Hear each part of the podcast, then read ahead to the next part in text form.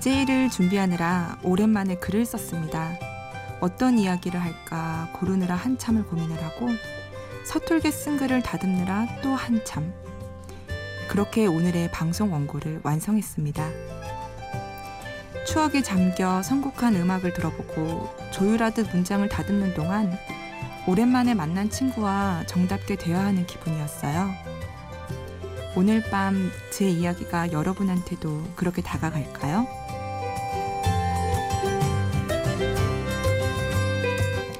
심야 라디오 DJ를 부탁해 오늘 DJ를 부탁받은 저는 첼리스트 정영인입니다.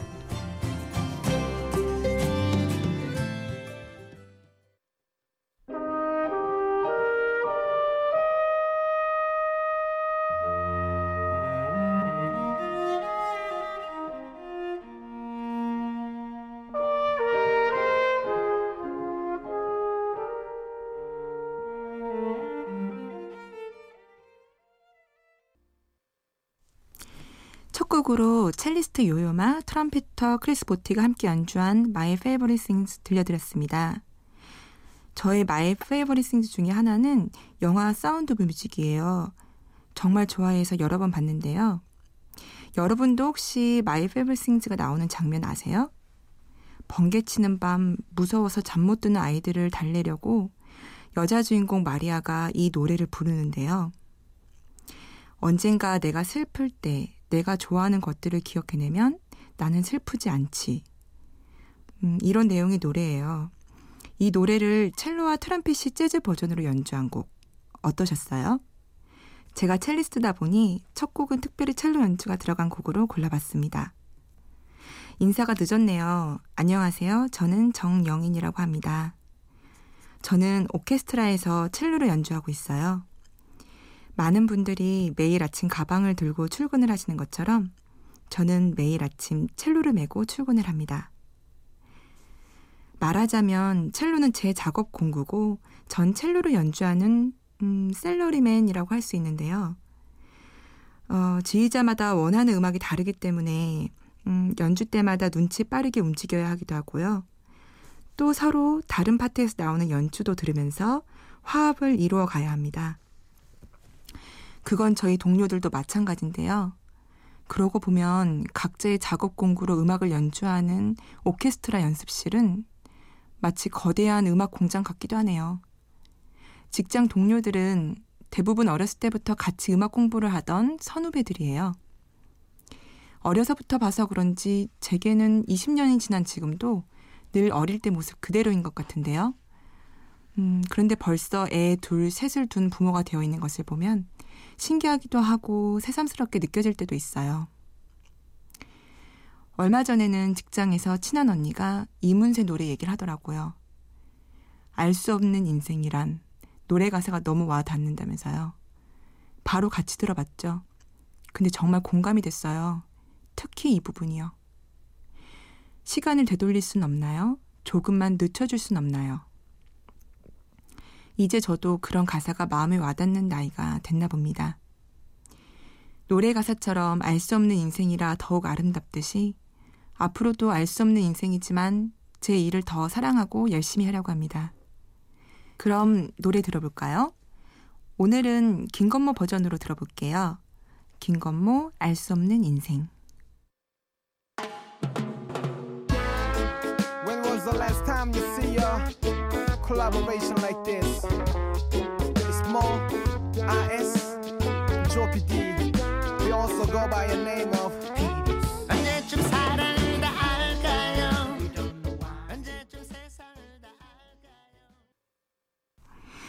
노래 듣는 동안에 녹음한 거를 한번 들어봤는데요. 어, 제가 말하다가 중간에 침 넘기는 소리까지 다 들리더라고요. 어, 조금 깜짝 놀랐습니다. 네, 김건모의 알 수 없는 인생 듣고 오셨습니다. 저는 대학 졸업 후에 독일로 유학을 갔는데요. 기대에 가득 차서 시작한 유학 생활이었지만 모든 걸 혼자 해내야 하는 시간들은 조금 힘이 들었어요. 더욱이 독일은 정말 날씨가 너무 안 좋은 곳이었는데요. 항상 흐리거나 비가 추적추적 내렸었어요. 무거운 첼로를 언제나 가지고 다녀야 한 저에게 그런 날씨는 너무 부담이 되더라고요. 우중충한 날씨와 혼자라는 외로움을 책으로라도 달래려고 첼로를 메고서도 항상 가방엔 굳이 책을 한 권씩 넣어가지고 다녔어요. 혹시나 시간 나면 읽으려고 했는데 거의 펼치지도 못하고 그저 가방 무기만 더했던 것 같아요. 그런데 여러분도 그런 거 있지 않으세요? 하지는 않는데 마음이 짐만 되는 독서도 그렇고 다이어트도 그렇고 또 영어 공부도 그렇고 여러분도 이 밤에 그렇게 생각나는 자기만의 과제 한두 개쯤 있으실 텐데요. 괜히 매일 스트레스만 주는 것 같아서 내려놓는 게 답이 될 수도 있겠지만 그마저도 신경 안 쓰면서 살면 정말 꿈도 없이 나이만 먹을까봐 놓기는 싫더라고요. 좀 불편한 가시 같으면 어떻습니까? 더 근사한 나를 꿈꾸며 사는 거죠. 그럼 유학할 때 즐겨 들었던 노래 들려드리겠습니다. 이소라의 말하자면 사랑 같은 것.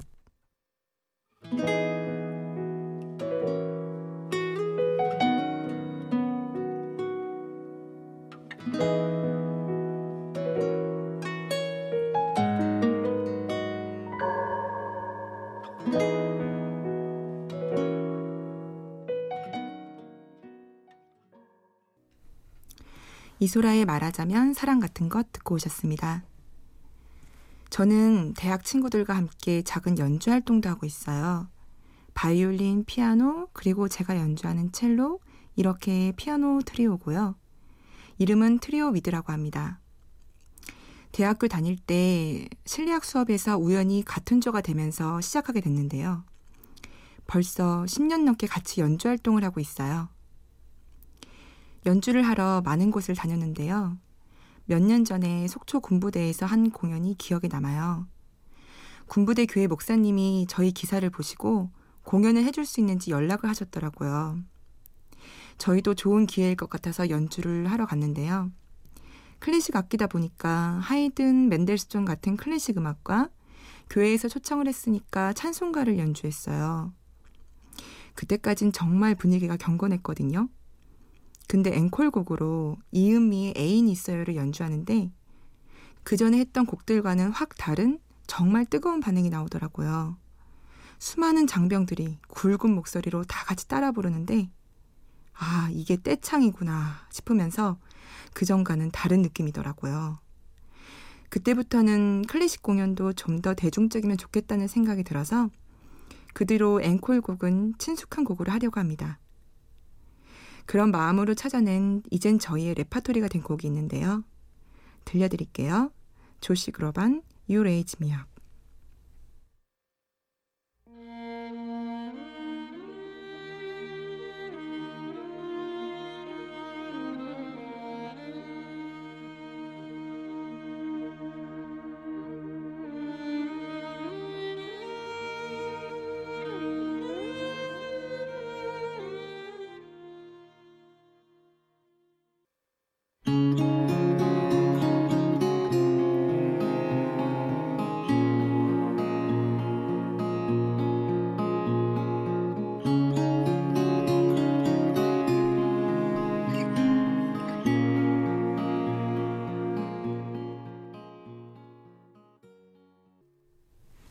조시 그로반의 You Raise Me Up 이어서 건나무의 어릴 때 들으셨습니다. 여러분은 지금 심야 라디오 DJ를 부탁해를 듣고 계시고요. 저는 1일 DJ 정영인입니다. 저는 첼로 소리도 좋아하지만 바이올린 소리도 좋아해요. 가늘게 뽑아지는 애절한 소리가 마음을 울리는 것 같거든요. 평소에도 바이올린 곡을 즐겨 듣는데요. 아예 배워볼까 하는 생각에 한번 시도도 해봤었어요. 같은 현악기니까 금방 배울 수 있지 않을까 하는 호기로움도 있었던 것 같아요. 근데 막상 해보니까 차마 들어줄 수 없는 소리가 나고 제 손이 제 손 같지가 않더라고요. 뭔가를 새로 익힌다는 게 이렇게 어렵구나 느끼고 바로 포기를 했습니다. 악기를 배우는 건 몸을 쓰는 거라서 어떤 근육을 훈련해 주느냐가 중요한데요. 아무래도 어릴 때 배우는 게 손이나 팔 근육도 유연해서 훨씬 더 쉽거든요.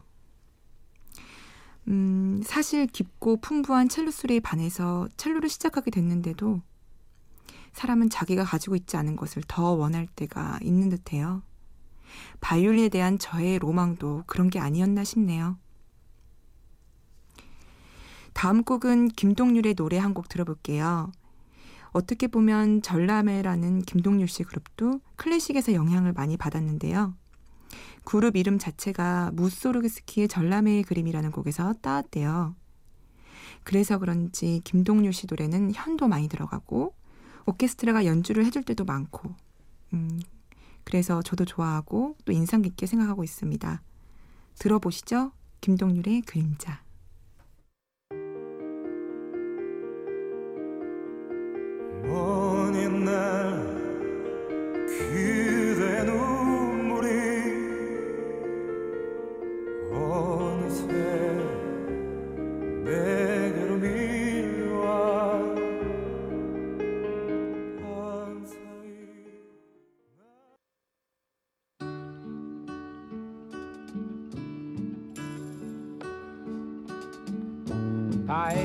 Mio che stai sulla collina,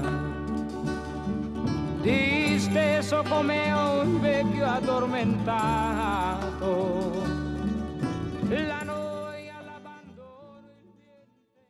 네, 김동률의 그림자에 이어서 들려드린 곡은 호세 필리시아노의 깨사라였습니다. 어, 노래에서 자꾸만 아저씨가 게를 사라고 그러는 것 같지 않으세요?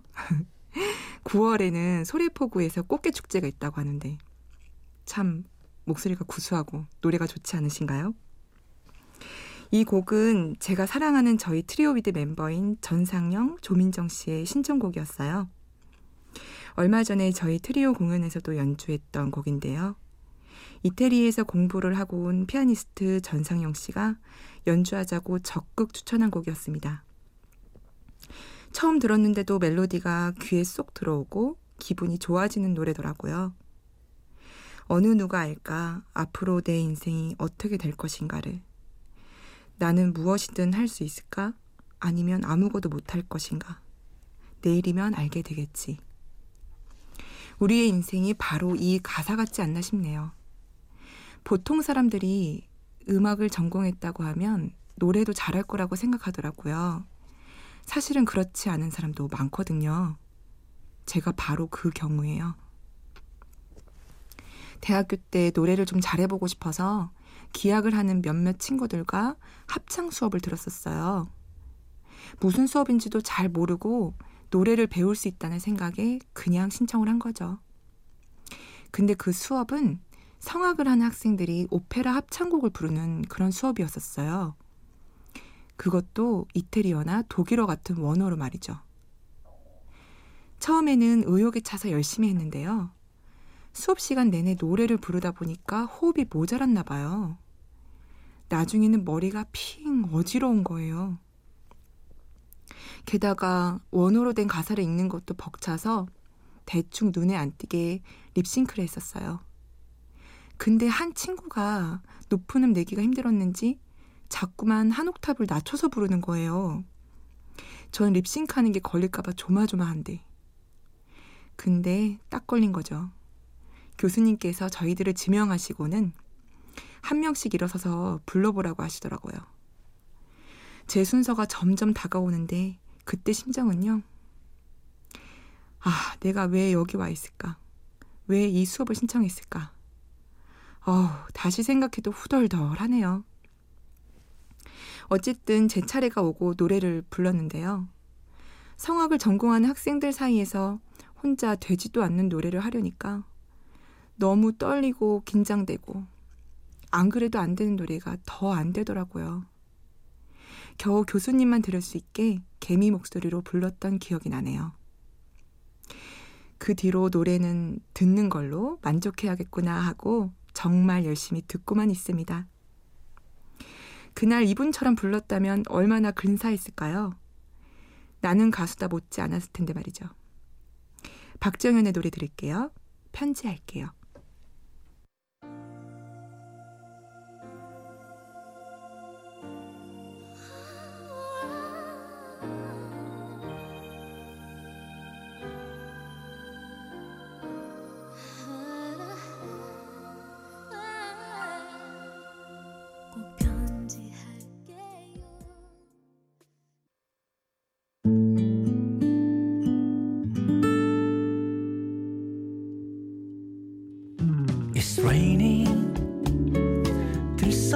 쌓이던 먼지 사이로 약간의 물길 먹은 바람 따라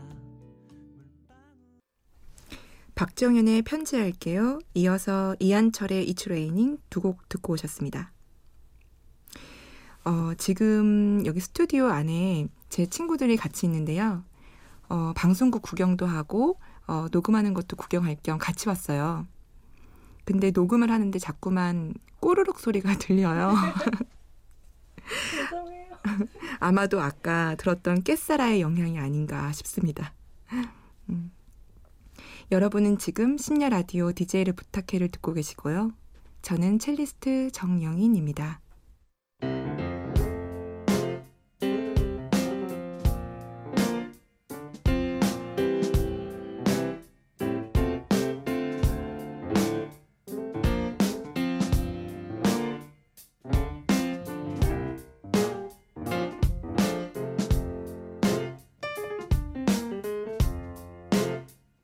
어느 날 문득 따뜻한 바람이 네가 보낸 걸까?